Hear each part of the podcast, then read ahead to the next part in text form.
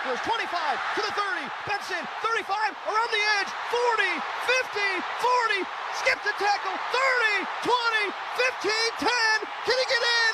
Trot in there, baby! Touchdown, Florida State! Touchdown, FSU! Florida State football is 4 0 and ranked for the first time in four years. It is a good evening to you and how you be. William Haynes here. You are there at 7.02 on another victory Monday night. You're listening to Tomahawk Talk, the weekly sports power hour on the voice of Florida State, 89.7 FM, uh, WVFS. Tallahassee. You can also stream us online at wvfs.fsu.edu.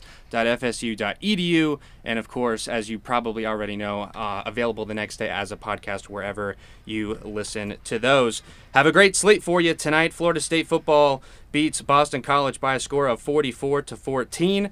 At, at, about 7:25, we'll have a guest uh, from the Wake Forest student paper, Ian Stephenson, the sports editor of the Old Gold and Black. So we'll have him on the air to talk about all things that Wake Forest game. They are having certainly an interesting season. They uh, took Clemson to double overtime and they lost in Winston Salem a week ago, but they're still ranked. So we will preview that game as well after the telephone call. Jack Oliaro with Seminole segment around 7:35. Uh, the soccer team had a couple of ACC wins at home, so they are on a roll with head coach Brian Pensky. Uh, we have a couple quotes from him during that segment. Volleyball, they played the number three team in the land, I know. They played their first game ever in program history on the main ESPN channel, so some big things going on in Florida State sports, and uh, he'll have some stuff for the football recruiting trail as well. And then to finish things off, some Sunshine Slate that we've been doing so far this NFL season, where we tell you about the three NFL teams. They're all in first place, so no better time than right now to talk about those teams than uh, some other major headlines around the National Football League. So that's the slate for today. Uh, make sure you stick around for the whole show because it will be a good one. But kicking it off with our group in the studio tonight, I'm the host, William Haynes. To my left, our co host, Jackson Bakich. Jackson, we had a great weekend. I know we hung out, we watched some football on Saturday, uh, Parents Weekend. You, I think you did not lose an entire game at the Pong table. You ran uh, the entire room with that. Not only would you beat kids, but their parents would step up and you would beat them too. I've never seen anything like that, that level of domination. Well, I, I'll tell you what. First of all, you know, it was water pong for our listeners at Of home. course. You know, I, I am uh, under 21, so it was water pong. Um, however, uh, no mercy. No. That, that's that's that's my way of approaching extracurriculars. like And- Michael Jordan, really. Exactly right. And, and there's nothing there there would be no respect if I went easy on anybody. And I think I think everybody understands that. Um, so, you know, to the Brennans, to the Parkers, uh, those are the parents that we had over. Uh, I'm not sorry, but uh, I'm excited for y'all to uh, to practice and uh, come back to the to the table later on in the season. when you step in the room with Jackson Bakich, that's the result you're to get. And uh, just another note about Parents Weekend. I don't know what it is about Florida, Florida State, Tallahassee. It's it's always an adventure every year. It was cool hanging out with uh, the parents of some friends of mine. But at the game, in the stands of Doak Campbell Stadium, I mean, mothers vaping in the stands with their daughters. Everything that um, we we've come to know and love. It was just I, I don't know it it. it I find it hilarious, and uh, it was another good year in the books. And I, probably for the first time in a while, they're able to win the Parents Weekend game.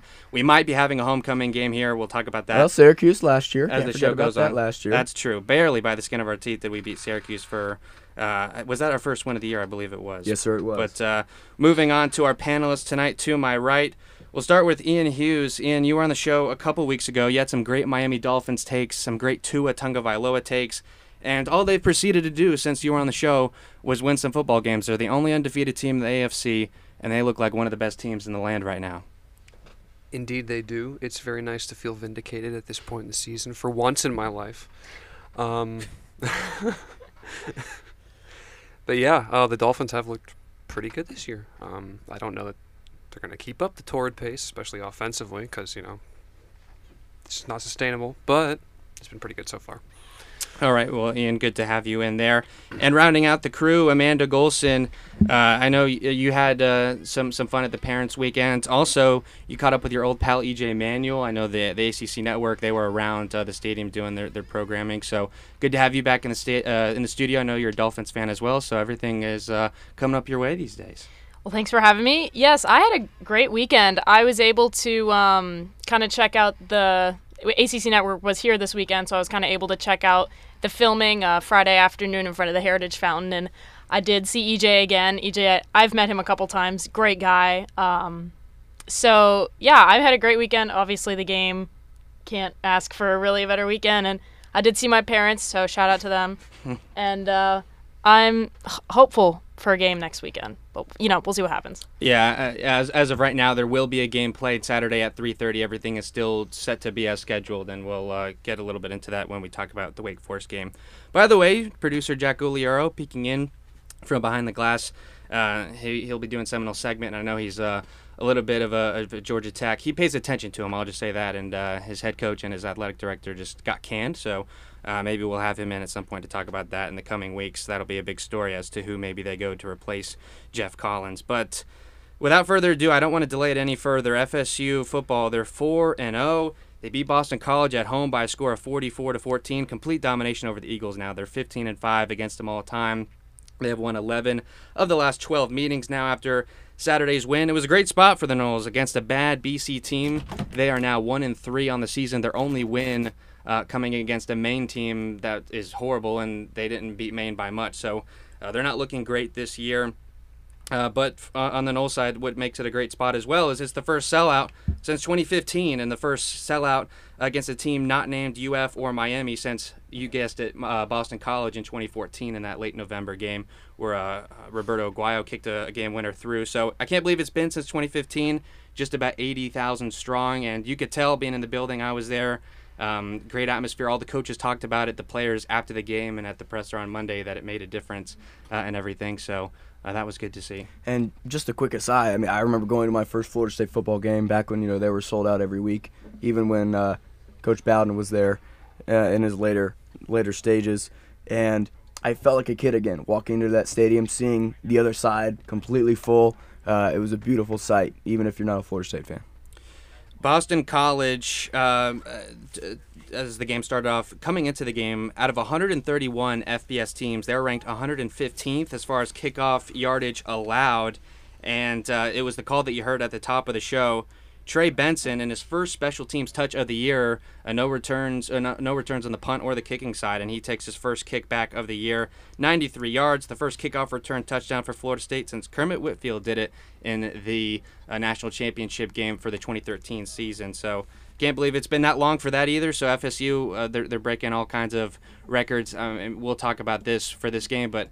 Uh, they're they're 4 0, really some relevance for the first time in about the last half decade. So you're going to see those kind of stats, first time doing this in X amount of years, and uh, that that's really all we can ask for at this stage of things. But getting into the game after that, I mean, you know, you're eight seconds into the game, you're up seven to nothing. Thanks for that kickoff return from Trey Benson. Breaks three or four tackles as he's been doing all year. He had a breakout game.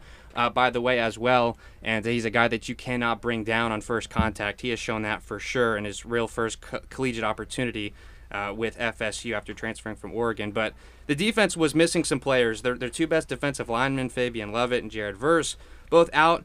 And Florida State was still able to get a tremendous amount of pressure without even blitzing. Uh, BC quarterback Phil Jurkovec, two interceptions on underthrows on plays where he was pressured pretty heavily, not able to get the ball to his receivers. It was uh, Omarion, he's now going by Duke Cooper, and it was Greedy Vance who got the second one off of Jurkovec. So things were going their way. The, the Noles, uh, after they pick Jurkovec off on his on their first drive, turn a short field into another touchdown. So guys, two minutes into this game, Florida State is up 14 nothing and uh, that really set the stage for the rest of the night. Absolutely, it was utter dominance from the beginning of the show, and or excuse me, from the beginning of the game, and when you saw that energy after the return of the kickoff, and you know you see Osceola plant the spear, uh, there's just this feeling of defeat sitting, uh, you know, you know, kind of swelling up from that that Boston College side, and we saw from Florida State, we, we see Jordan Travis, you know, he has the, the, the knee brace on, but we still see a Jordan Travis that's able to complete passes on third down. It's able to, to get to the first down marker when he needs to. And, you know, maybe he's at 80, 85%, but we see a Jordan Travis that's that's capable of running an offense early on.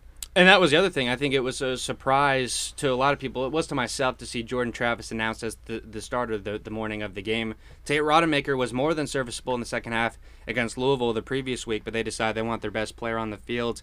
Uh, had the knee brace, did not really call any design runs for him, but uh, in, in, a way, kind of showed what he can be as a pocket passer, and he uh, uh, displayed some of that stuff. But Boston College, uh, the offensive side of the ball, they did not reach midfield at all in the first half. They did not cross the 50 yard line. That's how dominant this Florida State defense was. The Noles end the first half up 31 0 on a jump ball, uh, touchdown from Kentron Poitier. They had some other really long plays. So, guys, I mean, there wasn't a lot in the second half, obviously, when you're up in the first half 31 0. So, talking about the first half, this offense, another really great showing. They're having a great season on this side of the ball. Absolutely. And we've seen through the first four games for Florida State, we've seen a different receiver come up big in each and every game. And so I'm going to pass to Amanda. Yeah, go ahead. Yeah, to bring that up, I was going to talk about um, the play that stood out to me. Uh, Jordan Travis. We it was there was 10 minutes 20 seconds left in the first quarter. FSU was on the maybe two yard line, and it looked like Jordan Travis was about to go down, and they, Boston College was about to get a safety, but somehow he Jordan Travis escapes and makes a heck of a throw to Darion Williamson for the first down, and he was a guy that really stood out to me this weekend for sure. And that play really stood out to me. I was I was not praying on his downfall. I was like, oh, he's going down. Like this is it. And I don't know how he makes it out alive. Yeah, you make a good point there with with Jordan Travis. Not designed runs, but still in being involved in the game with his feet. Not one, not just once in that that play in the end zone, but twice he did it where the Boston College defense had him dead to rights. There was three or four guys around him. It looked like he was destined to be sacked, and like he did against Louisville last week as well before he went down with the injury. He somehow finds a way to roll out, spin out of the pocket, even moving to his left, his non-throwing side, and getting the ball down the field, get it, hitting their receivers in stride, and they're able to get a couple of big plays. Darion Williamson having the best game of his FSU career, in large thanks uh, to Jordan Travis extending some plays. And not saying we're surprised, but are we not entertained? You know, I mean, it, it is it is so impressive to see Jordan Travis, you know, become Houdini each and every week, even you know with a brace on. You know, so uh, that's something that, that James Blackman, I know we're kind of going back here a little bit, but something that James Blackman um, and McKenzie Milton as well. You know, granted he had some great mobility at UCF, but that's something that this Florida State offense and the kind of spread that they play. Not that it's necessarily a spread, but you know they, they spread the ball out more compared to a Jimbo Fisher style offense, uh, or Willie Taggart. Well, Willie Taggart was spread too, but my point being is that Jordan Travis fits this system so perfectly, and uh, you know we saw Tate Rodemaker able to win a game at Louisville uh, late in the second half, but Jordan Travis is this offense, and when you when you add weapons, when you add three running backs that can that can that can push it whenever they need to, uh, it's really really entertaining and exciting to watch this Florida State football team again, especially when all the pieces are coming together.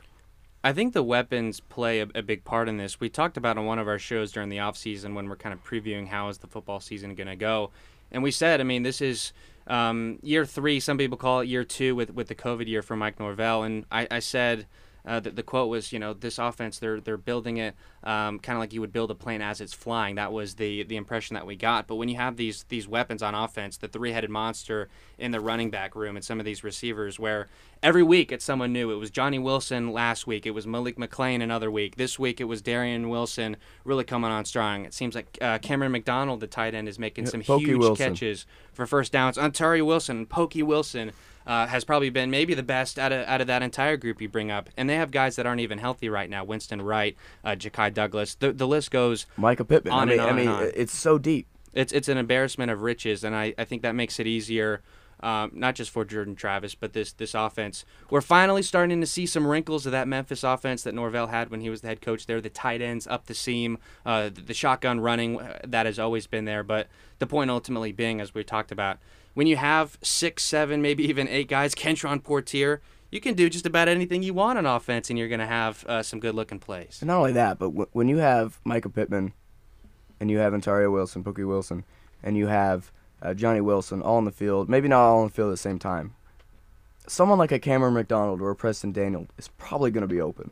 You know, it, it, it opens up this offense so much. Last year, so one dimensional. And that third down play and the fourth down play as well, where you have the confidence to throw it up to the end zone and let some athletes make a play. That's something that Florida State has not seen in such a long time. We didn't even see it last year. We Yeah. didn't. We didn't. Florida State did not see that just unequivocal athletic ability to just trust your guys to make a play. And you know they're reliant so much on scheme and not necessarily on the Jimmies and Joes. But this year's different, and I think we can finally that that that game was a that those last couple drives in the first half was a microcosm of this season so far. Yeah, exactly. I agree with you one thousand percent. It was. I went back and watched the broadcast today. Tim Hasselbeck, who was on the broadcast, pointed out that touchdown. I think it was the last one of the half to Kentron Poitier. It was Johnny Wilson on the other side of the field drawing double coverage. And when was the last time that, as a you know a Florida State team, you could say that you had multiple guys that are drawing double coverage and getting other guys open?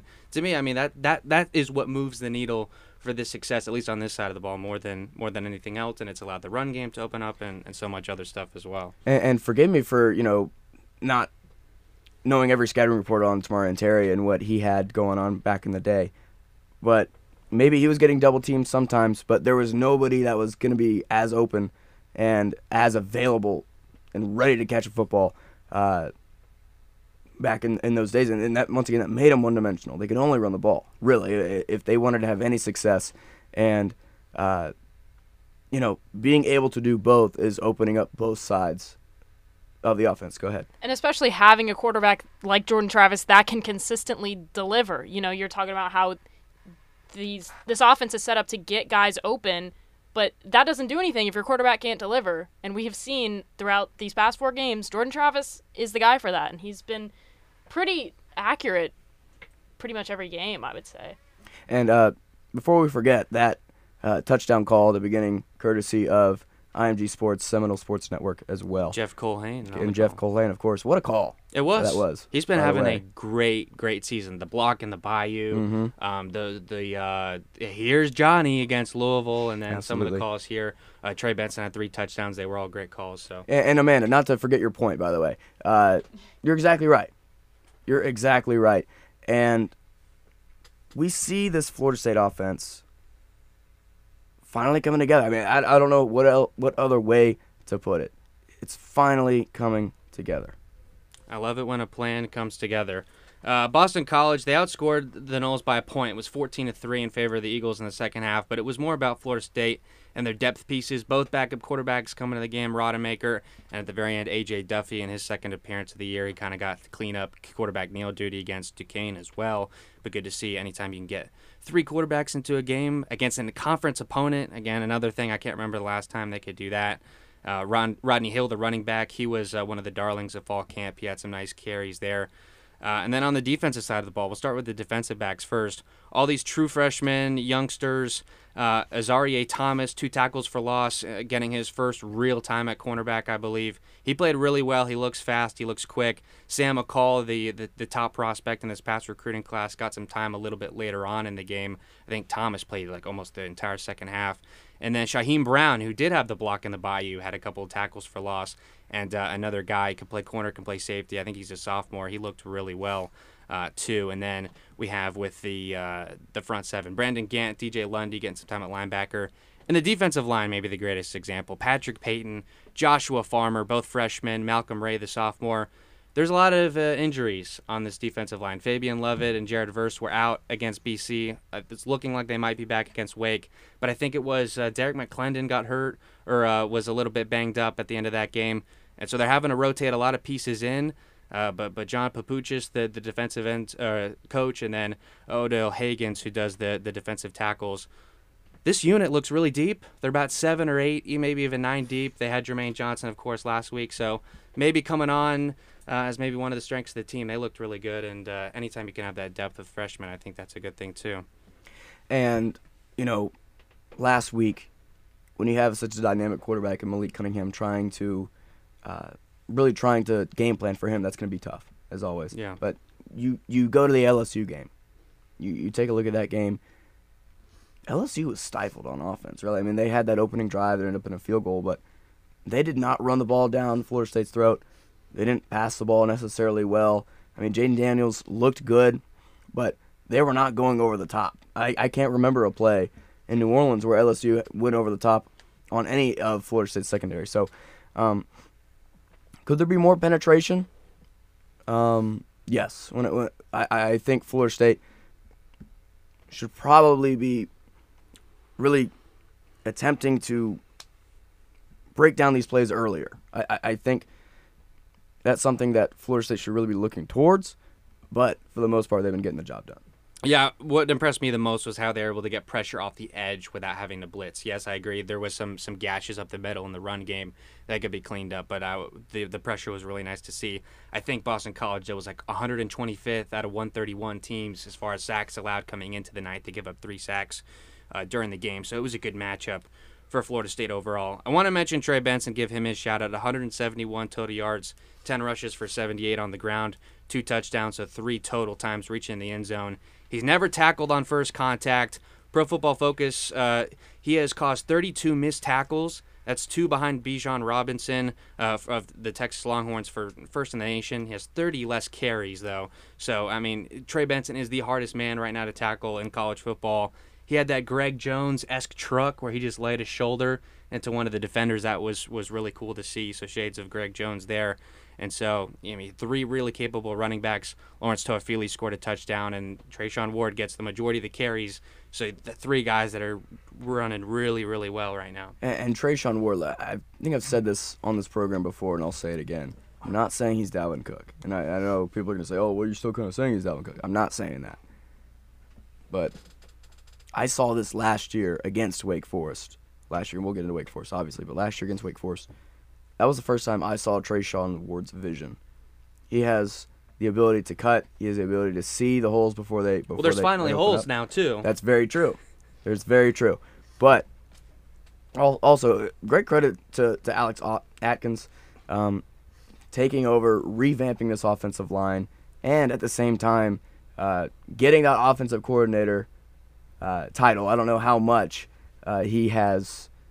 You know, I don't want to say it's nothing to do with it because you know Coach Norvell's still running the plays, but and then we we asked Coach Norvell at the media luncheon before the season. You know, is there going to be any change of philosophy when it, when it comes to running this offense? He says no, not really, but you know, give credit to Alex Atkins, this offensive line, which really is the heart and soul of any football team.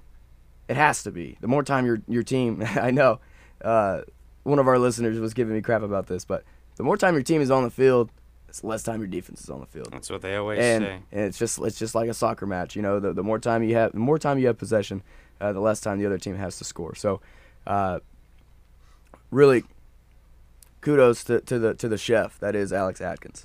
Yeah, Noles win 44 to 14. They're 4 and 0, first time since 2015 where they went 6 and 0. On Sunday afternoon, they received their first AP top 25 ranking since week one of 2018. So they're now number 23 going uh, in the land, going up against number 22 Wake Forest.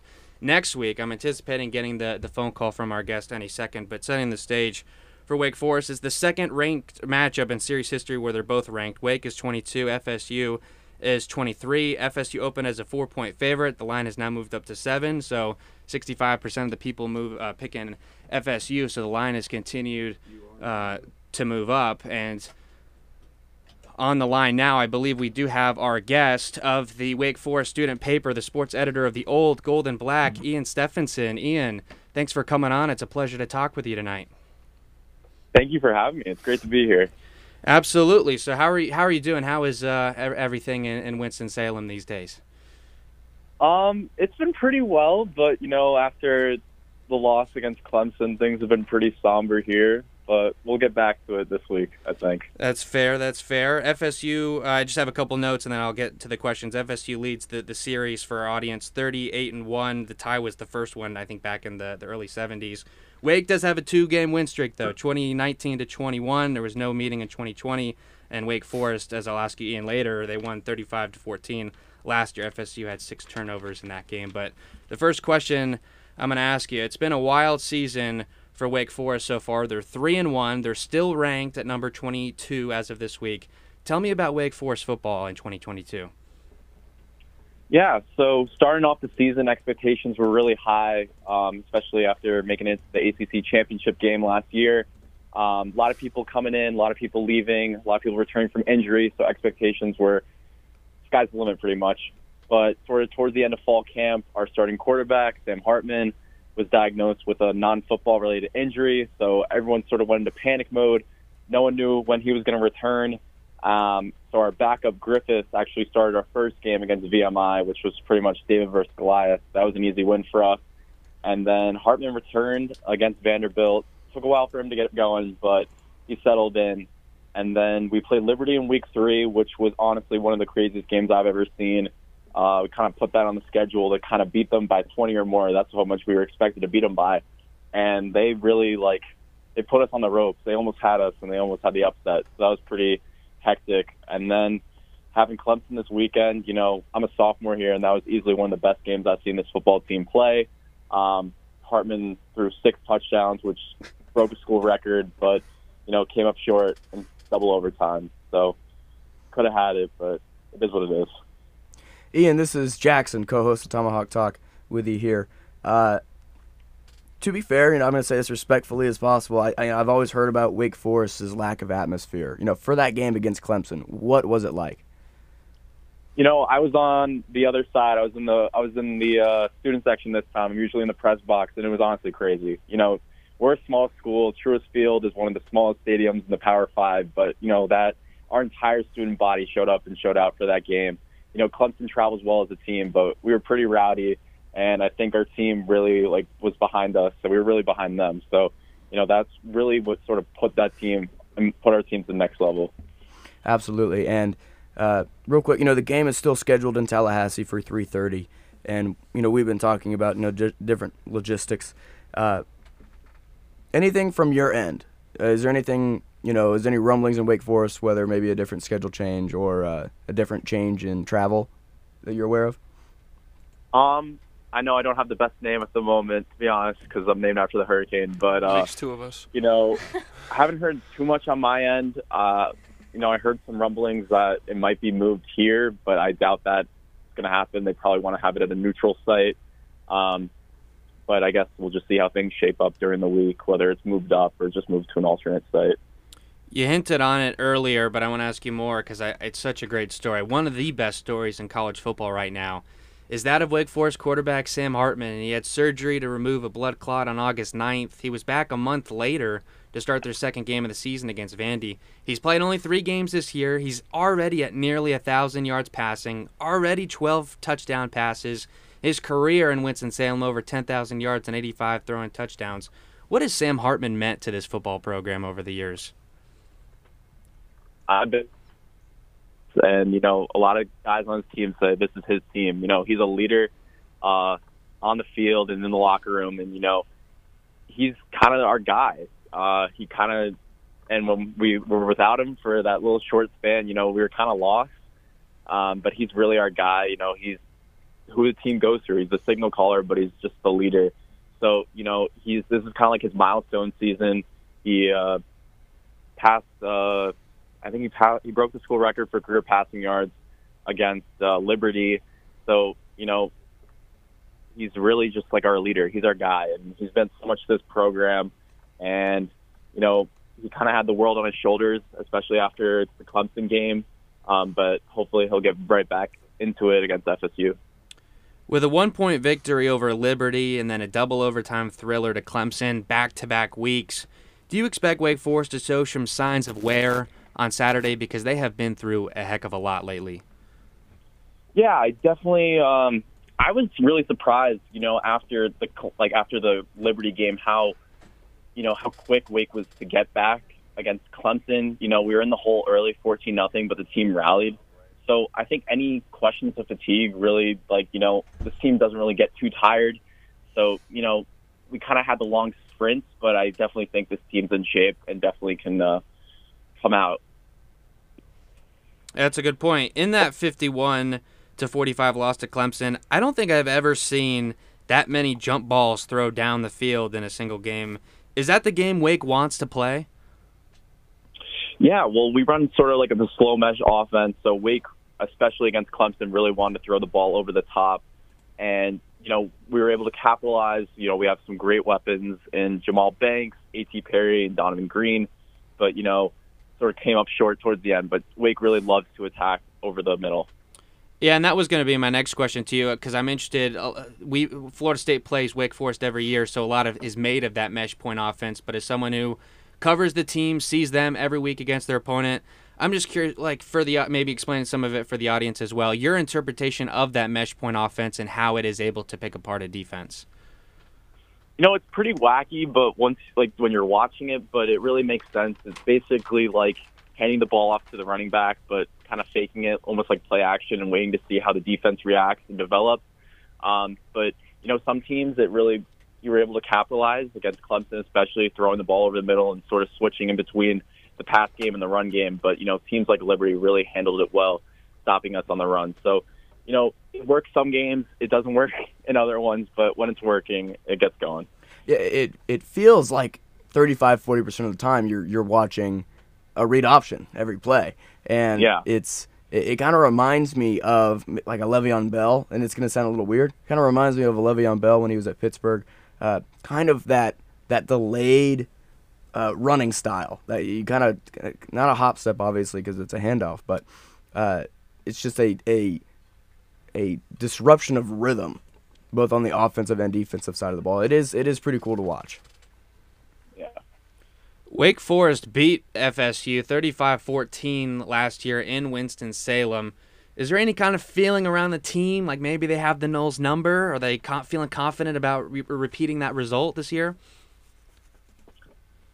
You know, I think this team's definitely different than last year's. Um, I definitely think it's grouper, you know, especially against Clemson. You know, they really surprised me. So, you know, kind of what Clawson, our head coach, has been saying is like, you know, this team is proud of what they did last year, but you know, they got to focus on what's ahead. So, you know, yeah, last year was a great result for the team, but you know, it's kind of just a week by week basis. You know, who's got their number, uh, and you, you know, you've seen in games against Liberty, they got to stay focused. You know, anyone can, everyone can have their number one week. What names, what players should Noles fans be on the lookout uh, wearing the gold and black on Saturday? Well, everything goes through Hartman, so you got to watch him. Uh, Colin plays under center, but he's got a lot of great weapons. Uh, A.T. Perry, number nine, uh, and then you got weapons like Donavon Greene, another wide receiver, and Jahmal Banks, and then our tight end Blake Whiteheart's really great. And on the defensive end, you got lethal pass rusher Rondell Bothroyd. He's definitely going to put some pressure on the FSU QB. And you know, defense has definitely been a weak spot for us, but I think this this year the defense has definitely been turned around.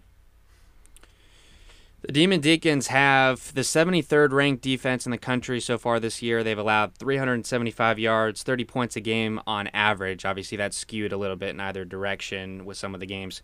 In your opinion, is that unit a liability? I think definitely last year defense was one of our like weakest areas. It was definitely a liability. But you know, in the off season, we brought in a new defensive coordinator and uh, Brad Lambert, and he's really like reinvented this reinvented this defense from top down and, you know, in certain games, like it really has been, like it's been a struggle, especially with our defense, you know. But when it gets going, you know, they, they're able to come up with big plays. And hopefully, like, you know, they can stay focused. But especially, like, yeah, it is a little bit of a liability sometimes. Like, it's it's not so much a balanced team. Like, your offense is a little bit better, but you know, when defense gets going, it's, it's a pretty balanced team. Hey, Ian. Uh, this is Amanda. I was just gonna ask you, what extra steps do you think Wake has to take this week, you know, in practice and to translate to this weekend um, to be successful against the Noles? I think it's just having like a, a clear mindset. You know, they kind of just got to forget about what happened in the past and kind of just focus on what's ahead. You know, they played a great game against one of the best teams in the country, and you know they had them on the ropes. They could have, you know, had that opportunity to take them to the next level, but they kind of just got to be like, you know, it's in the rearview mirror and they got to focus on what's ahead. So I think definitely Clawson this week is focusing on that. You know, it's great. We put in that effort. We almost had them, but we got to focus on what's next. Last question I got for you, Ian. Uh, if you have a score prediction, I'd love to hear that. But if not, just uh, how do you foresee this game playing out over the course of 60 minutes? Maybe more. Who knows? Yeah, well, I definitely like. Hopefully, we can get going early. You know, usually away games this year against, especially against Vanderbilt, we came out a bit slow, so that's definitely something to look out for. Um, but you know, hoping for the best, hoping for a Wake win, and you know, don't really haven't thought too much about a score prediction. Haven't seen it too many FSU games this year, but hopefully Wake comes out on top. It'll be a good matchup. Yeah, first ranked matchup uh, in quite a while, second only all time. But Ian Stephenson, the sports editor of the Old Gold and Black, the Wake Forest student newspaper. Ian, it was great talking to you. Thanks so much for coming on the program. Good luck the rest of the way with the season as well. Thanks for having me. All right, appreciate it. There he goes, Ian Stephenson. Again, thank you for coming on. It's everyone at that paper that helped set the interview up. One of my favorite parts about doing the show is talking to some of these uh, opposing writers. But now back into the studio, William Jackson, our other Ian, Ian Hughes, our sports correspondent, and uh, Amanda Golson talking about this Wake Forest game. How do we think it's going to go now that we've learned a little bit more about the team? Uh, it's a big game for us. Start of a really difficult stretch. I guess Jackson, we'll start with you. Go around the room. Score prediction. How do you think this game plays out? What does FSU need to do? Tell me.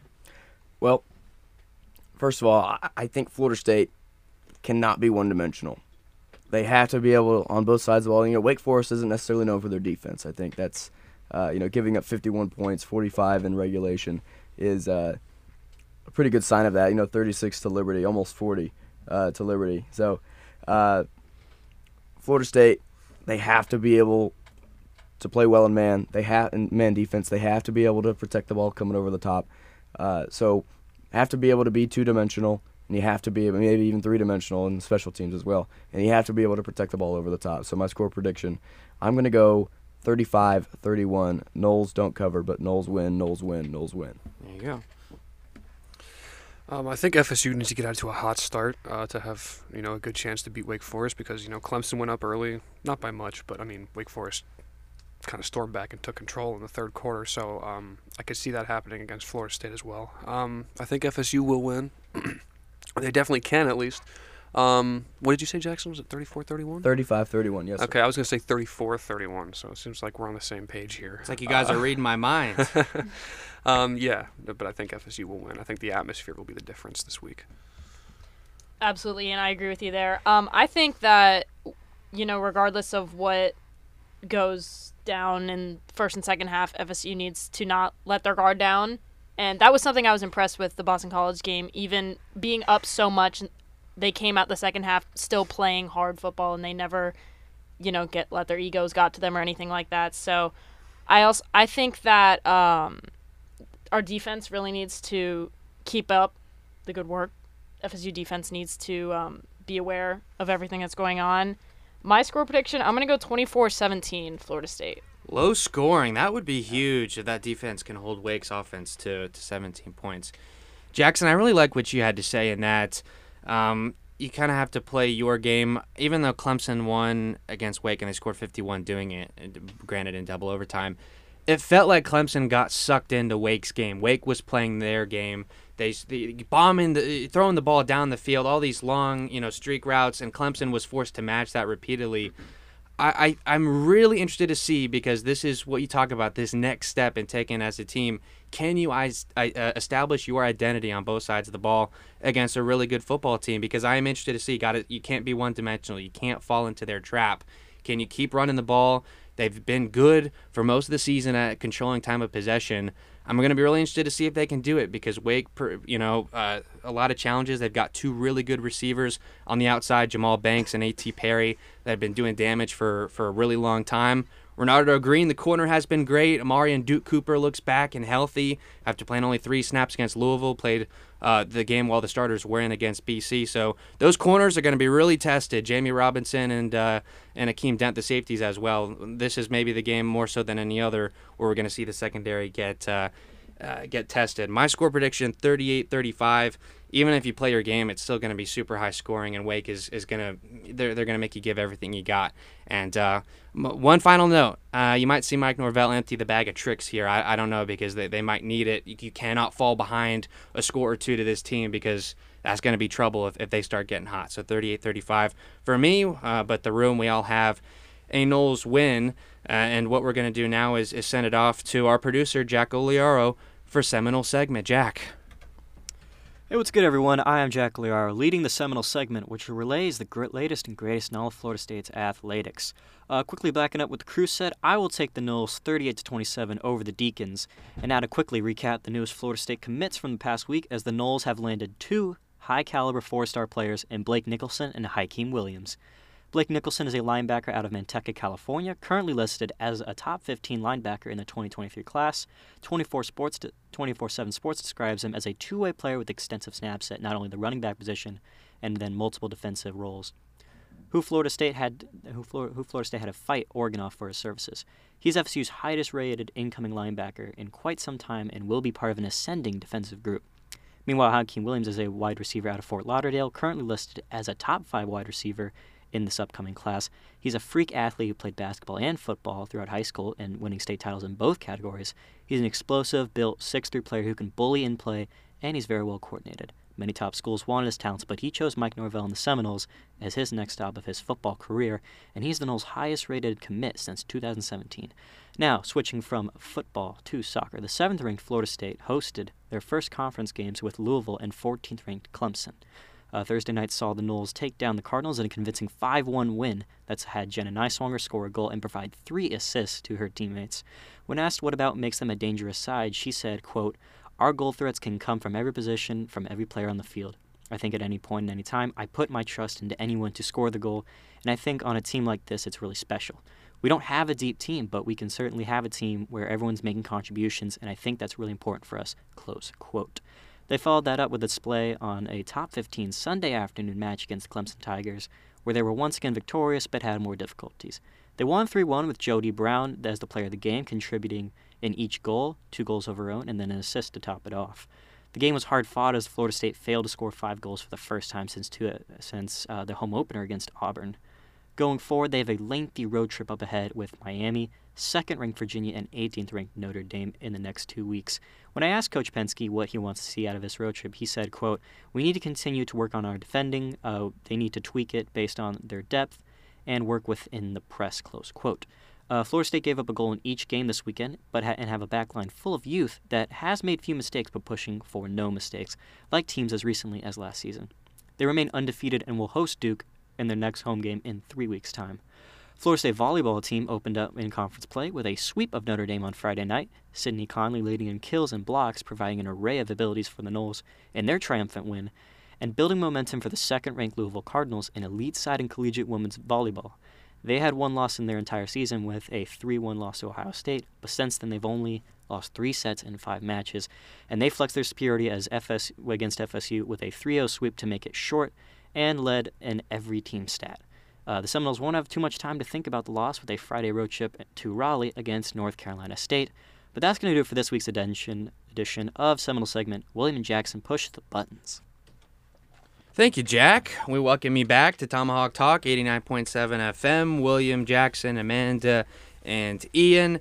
And I hate to do it, but we have not we have yet a third Ian that we need to discuss. That is uh, Hurricane Ian. I just want to quickly uh, give this mention. First of all, we hope everyone, uh, it'll be probably passed through by the time we're on the air next. So we hope everyone is safe and makes it on the other side of this thing in good shape. But uh, Jackson, uh, we found out today from athletic director Michael Alford, the game is, as of today, still scheduled to be 3.30 Saturday afternoon. But uh, if the hurricane shifts in our direction of Leon County, of Tallahassee, uh, they're going to have to maybe look at some other options. And yeah, even if it stays on the same course, uh, there's a logistical problem uh, for to, for Wake Forest getting here. Not necessarily. I mean, there there could be some logistical problems in terms of playing the game. You know, whether the, the field is is uh, too drenched, you know, it's too saturated, or whether, excuse me, you know, there's some lightning in the area, uh, things of that nature. But the real logistical problem, and uh, you know, I used to work for the equipment staff for Florida State in 2020, my freshman year, and so most teams, the way they do it is they come in Friday night, they have practice in the morning. Maybe not all teams, but the way we did it, as in Florida State, you know, I was working with them, was we had practice in the morning, and then as soon as practice is over, by one o'clock, you are on a bus with a police escort to go to the airport, uh, and you're trying to get, you know, where you're trying to go as soon as possible, so players can get rested up, players can get to sleep, players can eat, players they have meetings, they have walkthroughs. Uh, there was walkthroughs in ballrooms. Uh, you know, that's that's what happens at the collegiate level. So when it comes to you know Wake Forest coming on down to Tallahassee, will they be able to fly you know through a hurricane? Will they be able to fly over a hurricane? Will they be able to get into Tallahassee uh, Friday night? And you know, there's possibilities of you know maybe pushing the game up to an eight o'clock or having Wake Forest come in Saturday. I mean, there's there's plenty of options. Uh, however, we don't know how the logistics are going to play out. So uh, a thing to, to, to keep an eye out for, um, but it is certainly a conundrum for both athletic directors of both schools. Yeah, Coach Norvell said uh, at his presser today, this afternoon after practice, that they have explored with the Atlantic Coast Conference about what they want to do. Uh, FSU and Wake do not share a bye week. They'd have to move some games around. it's like a round robin going on because Clemson and NC State are playing, and I think NC State plays Wake or something like that. All these teams are playing each other, so they can move games around, play games somewhere else if they need to. There's going to be a lot of speculation over the course of the week, right up until probably Saturday morning, about when this game is going to be played. Um, but, but again, hopefully everyone makes it okay uh, to the other side and uh, uh, all of that. So, moving now to the rest of the football world. Quickly with college football, Miami loses at home to Middle Tennessee State, drop out of the top 25. University of Florida loses in Tennessee. They drop out of the top 25. So Florida State, the only undefeated team, the only ranked team in the state of Florida. That's good to see. I was not expecting to see that this year. So that is uh, certainly something that is really cool. And for Miami, that this season could become a mess really, really quickly. Arkansas A&M, a game we talked about. Arkansas started 14 nothing. Looked like they were going to take control because Jimbo's offense has not been cooking yet. But they, the A&M did just enough. They win 23-21. Arkansas is uh, they're going to host Alabama next week, so season gets tougher for them. And you know, maybe this is happening in you know Miami writers circles and media circles, but why is Cristobal not getting any blame for this? I haven't seen anybody. I mean, I understand it's his first year, and I, and I myself have been, uh, you know, very much on the team of you know give coaches some time in their first year, but However, this is a very talented Miami squad that went toe to toe with Texas A&M in College Station.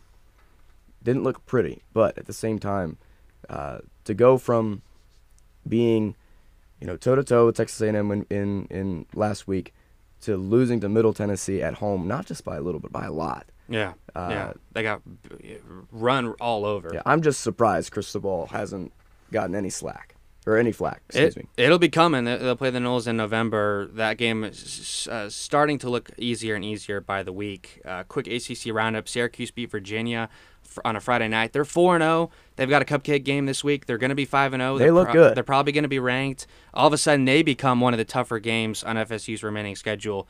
Georgia Tech gets obliterated by another uh, G5 uh, school. This time to UCF at home, twenty-seven to ten. Uh, G- Georgia Tech is is one and three, and they're going to fire their head coach. They already did today, and their athletic director. But head coach Geoff Collins is out. He was ten and twenty eight, three wins a season um, in, in, his, in, his in his years there. Never won back to back games his entire time at Georgia Tech. They are one of the worst teams in college football. And they beat Florida State at home in 2020. It's hard to Thank believe. Thank you for reminding With me. With our former quarterback recruit. Yeah, that's right, yeah. Jeff Sims, the great Jeff Sims. Uh, but Florida State ended up on the right side. You reminded me just real quickly with uh, that 2020 Georgia Tech game uh, on Saturday against BC. Alex Mastromanno had his first touchback and 100 over 100 punts since his first game as a Nole in 2020 against Georgia Tech. Wow, I mean he is a special talent, and uh, you know maybe doesn't have the greatest leg.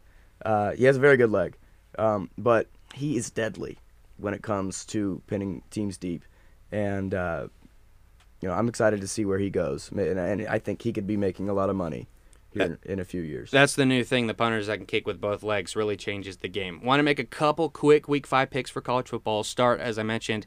Number two, Alabama travels to Fayetteville, Fayetteville to play number 20 Arkansas. Arkansas is a 15 and a half point dog. I'm gonna just flat. I'm gonna pick Arkansas to cover that and maybe win. This is a Bama team that almost lost in Texas. I think Arkansas is a much better team than the Horns. Um, I know a tough loss to A&M, but they controlled that game for stretches. Um, Alabama is really going to be tested, and I think Arkansas as well on their way back and competing in a really good SEC West. And I don't hate the take. I don't necessarily love it either. I, I think, uh, I think Alabama I think they trip up against Ole Miss. That's where I think Yeah, that's that's fair. that's their their game. I, I think they are on red alert right now, still due to that Texas uh, narrow victory. I, don't think their time to for their one loss because Alabama loses one game every year. It's it's inevitable. Uh, but I don't think it's this week. I think they go into Fayetteville laser focused. I don't know what they win by. I'm gonna say they win by. I'm gonna say they win by ten. I, I- I think uh, a double digit win. Now, granted they don't cover, but I think a double digit win in Fayetteville, top ten matchup, or no, excuse me, top twenty matchup, uh, is solid for the Nick Saban squad. Uh, like I said though, I think they lose to Ole Miss later on in the season. Ian and Amanda, do the Tide roll again this week? It pains me to say it, but yeah. I, I'm a big fan of this Arkansas team, but um, I don't Yeah. think they have the firepower to keep up with a laser-focused Alabama if Jackson is on the right track here. Yeah, as much as I would love to see an Arkansas upset, I just think that Alabama's going to take this one. It'll be exciting for sure. That's I'm excited to watch either way. It's going to be a good game. And the other game I want to pick, uh, number five Clemson hosting number ten North Carolina State. Clemson is a six and a half point favorite. Uh, this is an interesting game. Clemson just barely escaping Wake. NC State, it's been a little bit of a rocky ride. They almost lost at Eastern Carolina in week one. Uh, but but they've got a veteran quarterback and a good defense. I know they beat Texas Tech. They've got some decent wins now. They're a top ten team, uh, but Death Valley that's going to be tough. Uh, Jackson, I guess we'll start with you. How do you see that game playing out? I think Clemson rolls. Uh, NC State, in my opinion, hasn't looked spectacular. Clemson, they won me over. I've been very harsh on them Yeah. for the past year and a half. Uh, if their offense plays like they did, like we said, Wake Forest, not a great offense.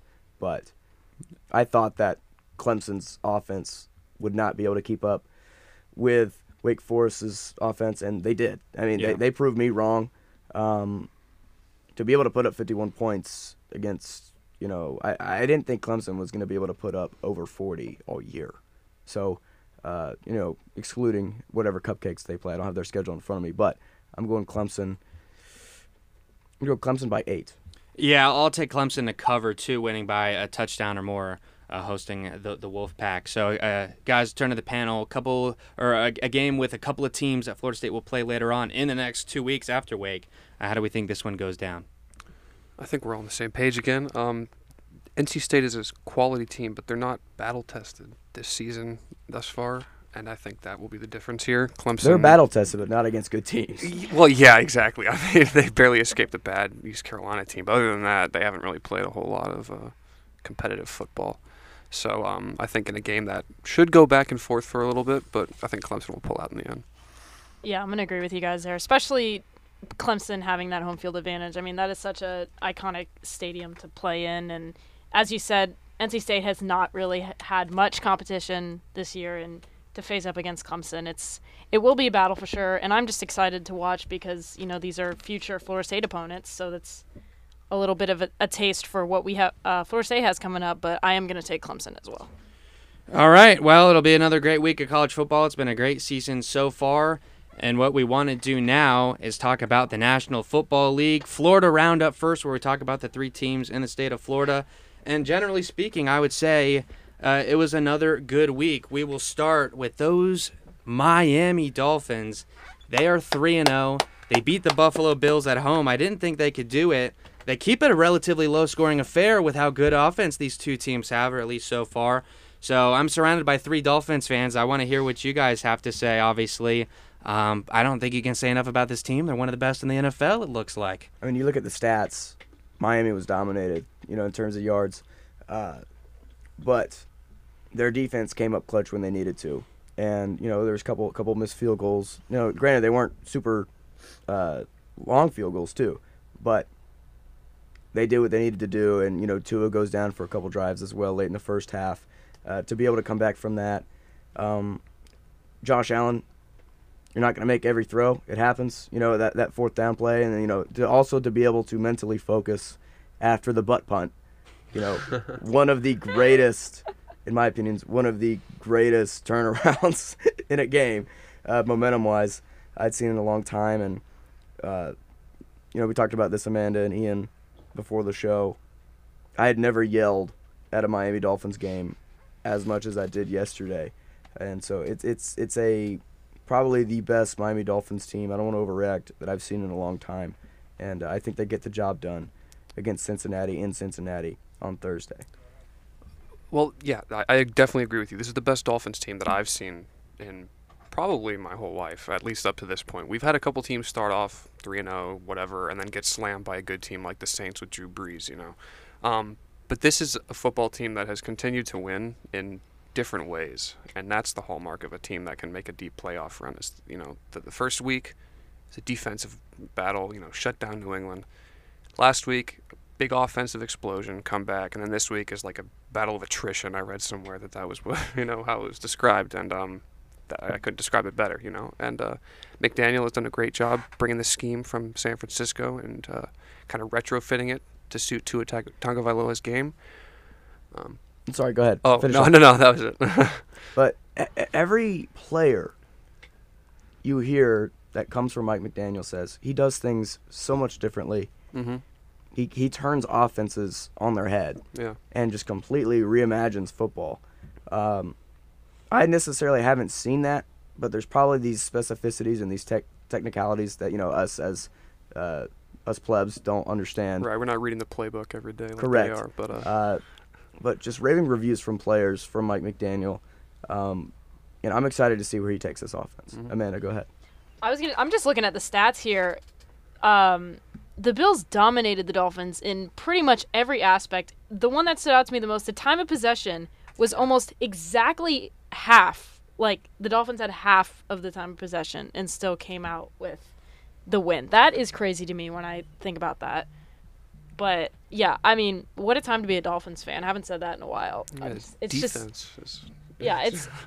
I haven't been excited to watch Dolphins football in quite some time, even if there is a little heart attack towards the end. I mean, that's football. It makes it exciting, and it's it's really exciting to actually not want to, you know, turn the TV off when the Dolphins play. Tell me about this Miami d- defense. There was a little bit of bend don't break. I think they had a takeaway towards the goal line, but Josh Allen throws the ball 63 times, averages only about six yards attempt uh, per attempt. They only score 19 points. I mean, I think just about everyone was expecting a lot more than that. What was it that Miami was able to do? They didn't really allow the ball over the top. Uh, you know, you kind of see a lot of intermediate throws, like you said, six yards per attempt, uh, and that's pretty much the name of the game. Josh Allen, great arm. Um, when you limit him to a short pass, you keep the ball in front of you. You can have the ball for a long time, but if you're, you know, you're not getting the ball deep, that's the best way to put it. If you can't get the ball over the top, you can't get the ball deep. Uh, maybe this is the new way to uh, take care of Josh Allen. Who knows? They'll be the next team to play a game. They go to Cincinnati um, on, on Thursday night to play the Bengals. Bengals get their first win of the season against the Jets, but still look problematic. Uh, tell me about this game. It, does Miami have a great, or at least a decent chance to go to four zero? Uh, do they have a line yet? Let me take a look. I'm sure they they do. But I, I think they have a very good chance uh, to go 4 0. I think Joe Burrow, great quarterback. Uh, you know, they Cincinnati won a lot of close games last year. Not doing it this year so far. Uh, but I think if Miami stays true to their offense, their defense stays stout, uh, I definitely have Miami covering, whatever it is. You're definitely gonna like this. It's Cincinnati minus three and a half. Oh, wow. And I, I correct me if I'm wrong. I'm looking at your computer. It's what got a 75% chance around there for for Yeah. Cincinnati to win. ESPN's Football Power Index gives Cincinnati yeah seventy percent chance to win. That that that amazes me. Mean, is, uh, uh, Bengals are one and two. and two. Yeah, Wow. with a win over the JETS Jets, Jets, Jets, the Jets, New York Football Jets. Yeah, they the New York stinking Jets. uh, the NFL's punching bag. So I, I don't know. I, I'm kind of with Jackson. I, I think, that, but as we all know, Vegas always knows something that we don't. But uh, one of our former hosts, Brett Rutherford, and I'm sure people buying him pizza picks. Well, real Dolphins plus three and a half. I don't know Thursday night. real quick. I mean, I kind of understand it. You know, uh, apparently the Dolphins are under investigation with what's going on with Tua. Uh, That's like you true. said, maybe maybe Vegas knows something that he's already not playing. That's true. Uh, I mean, Teddy that- Bridgewater though, he is a a borderline kind of starting level quarterback. Is is he uh, is is he below the Kirk Cousins line? yes. Yes. Yes. Okay, I agree. So, uh, well, you know, Kirk Cousins doesn't necessarily play great. Sorry, Drew.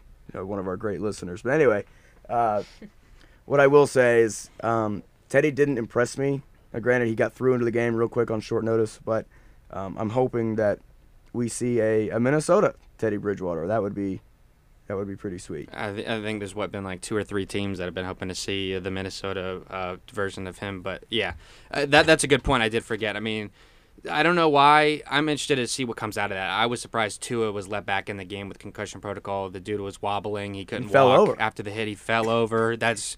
I played football. I know what it's like to get hit and see stars. His head banging on the turf, the back of his head. That's never good. So, yeah, w- when I see that line, I'm thinking probably Tua is going to be out, and it's going to be Teddy Bridgewater on a short week. Tough, tough spot, but I don't know. It- seems like the Bengals give up like eight sacks a game this year, most sack quarterback in the NFL. But on to the next Florida team, the Jacksonville Jaguars, in a blowout victory over the the Chargers in Los Angeles, 38 to 10. The Jaguars win. They're two and one. They're first place in the AFC South in a division with all kinds of turmoil right now. Trevor Lawrence looks darn near perfect. I mean, threw for three touchdowns, no picks. Uh, threw the ball 40 times, which in a second-year quarterback, they're asking him to do a lot. Um, but the running game was really, really well. Um, Doug Pederson changing the culture around. It seems like at least right now, through three three weeks, it was Urban Meyer that was holding this team back, not necessarily the roster. They made some great additions in free agency. The two big receivers Spent a lot of money. with with Zay Jones and Christian Kirk. That's the thing. They got they got clowned by a lot of people for giving those guys money that weren't necessarily first tier receivers, but they have been making a difference for this Jacksonville team. And I don't know. Like I said, AFC South is a mess. What do we think? Are the Jaguars making a move? They just ran all over, stomped what we think is a pretty good Chargers defense. Uh, I mean, yeah, color me impressed. The uh, the Chargers were my pick to win the AFC West this year. I don't know if that's necessarily changed just yet, but I mean, the Jaguars look thoroughly impressive this week. Trevor Lawrence looks like he's finally living up to the number one overall picks, you know, expectations. Uh, Doug Pederson's changed the culture for the better. I mean, this looked like a roster that couldn't compete with a couple college teams last year, and now here they are leading the uh, the AFC South. Again, it's only week three, but I um Maybe because they were ran like a college team. That yeah that would probably do it. and you know now Doug Pederson has the same amount of wins as Urban Meyer did last year. Fifth all time Oh on the my Jaguars All time win on list, the Jags baby. win list. Justin Herbert, it was questionable whether he was going to play or not. Got hit pretty good against Kansas City about uh, now 10 or 11 days ago, but he played threw, threw the ball 45 times. Brandon Staley, the head coach of the Chargers, I don't know what he's doing in his second year. It seems like all we've had is head scratching decisions from him, and the Jaguars blow out the Chargers. Going from the East Coast all the way to the West Coast, and you win by almost 30 points. That's really impressive. Shout out to Kylie. Shout out to the Brennan family, whom we saw on uh, Parents Weekend. The Jaguars are looking really, really good. And now we head to the only team in the state of Florida who has a little bit of pie on their face. That's the Tampa Bay Buccaneers. It was a tough spot. They played a really good Green Bay Packers team at home. I was there, made the, the crazy drive up and back. That old NFC Central rivalry. Finally got to see the Packers play in Tampa Bay. Um, tough spot for the Bucs in that they're missing their top three receivers in that game. Mike Evans was suspended for the skirmish against Marshon Lattimore and the Saints. Julio Jones is hurt. Chris Godwin is hurt. So all these weapons we talked about when they looked really good, you didn't have any of them.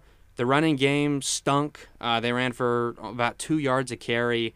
Um, I talked about this, I think, after the Saints game. Brady is, is doing this weird thing where he just wants to hand the ball off a lot, take these short passes, refuses to take any hits. He will give up on a play if it looks like he's going to go get sacked and just go to the ground. And that's frustrating for fans to watch. I, there is going to be a little bit of frustration if they're unable to get healthy on the offensive side of the ball. But both defenses looked really good. I mean, Aaron Rodgers was nearly perfect passing, 27 35. I'm telling you, seeing him in person whipping the sidearm, I mean, I've never really seen anything like that. Really, the the Patrick Mahomes before Patrick Mahomes was really cool to see that. They scored. They got out to a, it was a 14 to nothing or 14 to three lead. It was 14 to three, and then the scoring just stopped. There was a couple turnovers, fumbles, and um, um, the, Bucs were able to come back very last minute. Uh, they needed a touchdown and a two point conversion. They get the touchdown, and when just they're about to go for two, there's a delay game, and instead of at the two, they're taking the try from the seven, and what is ridiculous, inexcusable, all this with a chance to tie the game, and send it to overtime. But with that being said, there is a good note in that we do have this week's installment of the Gene Deckerhoff Call of the Week. We miss Eugene calling Florida State games, but in his last year of his career calling the Buccaneers here is the Gene Deckerhoff call of the week.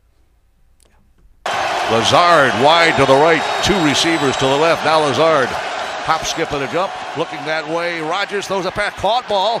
Towel, fumble football. It's a fumble football, recovered by the Buccaneers. Recovered. And that is courtesy of the uh, Tampa Bay Buccaneers Radio Network, 98 Rock, and all that. Gene Deckerhoff on the call. Uh, that was the uh, fumble recovery in the end zone right before halftime, but uh, Buc's not able to do anything with the ball. From an outsider perspective, I'll ask you guys this because maybe I'm just a little bit too close to the situation. Are, are you alarmed at all by a loss like this where you score 12 points? Does Tom uh, Tom Brady looks like he's 45 years old right now? Well, we've always talked about the Jimmys and Joes. Uh, lacking your best three wide receivers, I think, is somewhat of a valid excuse. Uh, I was kind of surprised in Aaron Rodgers and the Packers not Yeah. hammering down. Uh, that that was the bi- biggest takeaway for me for for the Buccaneers to have a shot there at the end. Um, like you said, Bucs two yards of carry, atrocious. I mean, that, by any pee wee football, that's atrocious. Uh, so I think for them to stay in that game the entire way, I, I'm optimistic as a Bucs fan, despite despite their record at the moment. Packers have a really, really good defense. They have a strong defensive front, and we know they have a couple cornerbacks who are considered, you know, Pro Bowl, borderline All Pro level. And when your, you know, two leading receivers, Russell Gage, and then your tight end Cameron Brate, yeah, it's gonna it's gonna be tough sledding. Uh, the the Bucs they get Kansas City on Sunday night in Tampa Bay, but that game looks like it's going to get moved uh, somewhere else because it looks like Hurricane Ian is going straight to the Tampa Bay area. So um, that that might be a thing to keep an eye on to see if, if that game gets moved. But two teams that lost because Kansas City lost to uh, Indianapolis, so that they're both looking for a win in a, in a pretty intense way. So that's the Sunshine Slate. The the three teams in the state of Florida, they're all in first place. As I said, Florida teams combined seven and two, so everything is going well on that side of things. One of the uh, things that I want to talk about, the Denver Broncos. They won on Sunday night against the 49ers by a score of 11 to 10. I mean, I guess you could say it was the safety that made the difference in the score, but Nathaniel Hackett, the the head coach, he was the offensive coordinator for Green Bay. I think Denver hiring him to try and lure maybe Russell Wilson or maybe Aaron Rodgers or some of those quarterbacks that were out on the open market. But in, through 3 weeks, 16 points, 16 points, 11 points as their out, offensive output with um, Russell Wilson and Jerry Jeudy and all these offensive weapons. Is Nathaniel Hackett in over his head? Uh, I guess I'll just ask the question.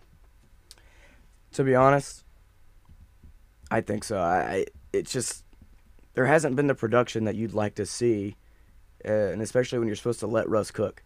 Russ is- Russ isn't cooking, and, and I think Russell Wilson's a great quarterback, and you know they have someone like a Jerry, Jerry Jeudy, and uh, I forget his name. I apologize. It's off the top of my head. Their other receiver. Courtland Sutton. Yes, yes, thank you.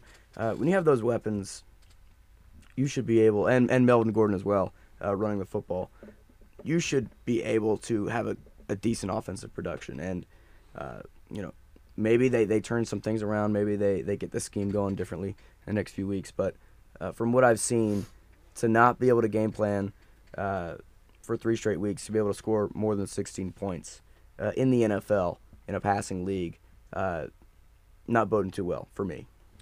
Yeah, I mean they're tied for first place in the AFC West. Kansas City is also two and one, so they're hanging around. But I don't, I don't see how this team hangs with the Chiefs. Their defense is very good. This was the first game, first full game with uh, for San Francisco with Jimmy Garoppolo at quarterback. Now that Trey Lance is is out for the year with ankle surgery, that's a whole story in and of itself. Niners are one and two. Interested to see if they'll hang around in the NFC West, and uh, maybe in, in a few weeks from now, when they're further along, we can kind of identify that. But that tough offensive output for them, it was uh, the safety interception by by Garoppolo. Do they allow the scooters into, into clubs? Can Trey Lance still be able to go to the club on a on a scooter? Keep it PG. I, I'm sure. I'm sure they'll find a way. Um, yeah, the, referencing after that that loss against the Bears, um, going straight to, to the nightlife. After He did it really fast, yeah. Yeah, he was there. Yeah, what was it like It within was like, like 25 minutes, or something like that, game? dude. He's He was spending his money wisely so far. very wisely. Yeah, uh, I think he's played like uh, what was it like eight games in a thousand days or something crazy like that, and he's gonna miss another year. Trey Lance, we're talking about. Um, but last story I want to hit for the NFL, and then we'll call it a night. Uh, Monday Night Football, of the game is kicking off in moments. Cowboys at Giants, and uh, Giants are two and zero. But for the Cowboys, they've got Cooper Rush. Dak Prescott is going to be out for another few weeks. And um, there was Jerry Jones said uh, he just threw it out there. If Cooper Rush plays well, I don't know. Maybe I have a quarterback controversy. Um, but they look good with Cooper Rush against Cincinnati. They're one and zero with him. He won a game last year in a spot start. Um, so a Cowboys team that a lot of people were ready to write off after a bad Sunday night showing against the Bucs in Week One are suddenly hanging around. They're playing a Giants team with a good record. I don't know how good they are. Um, Eagles are good in the NFC East, but but what do we think about Dallas right now? Do they have a chance with Cooper Rush to to stay relevant? Well, I mean, they, they there's a reason they chose Cooper Rush over Will Grier, and we all know Will Grier was maybe one of the greatest what ifs in college football history. I mean, just a, a stellar athlete. Um, there's a reason they chose Cooper Rush, uh, and Dak Prescott, he's a great quarterback, um, very very good, but is he a top five quarterback? Mm, I don't. You think so? No, I, no, I yeah. I mean, so um, I think this this Cowboys offense has a chance to succeed. Uh, and I'm not saying Cooper Rush is you know the top 30 quarterback in the NFL, but uh, they have a chance to succeed because if Cooper Rush can make the throws, you know, hand the ball off properly, uh, I think the Cowboys with their defense, and especially with Micah Pitt, or excuse, Mycah Pittman, excuse me, with um, Micah Parsons. Micah Parsons, they'll have a shot to to be in any game. Yeah, and again, that, that game is uh, will be coming on momentarily if you're listening to us live. Uh, but that is going to do it for this week. Got a chance to talk a little bit more, so I was happy we were able to do that. Before William Haynes, Jackson Bakich, Amanda Golson, uh, Ian Hughes. Hope everyone is safe this week. Hopefully the Noles are able to roll uh, to 5 and 0 against Wake this weekend. But this has been Tomahawk Talk, and you are listening now to 89.7 FM WVFS Tallahassee, the voice of Florida State.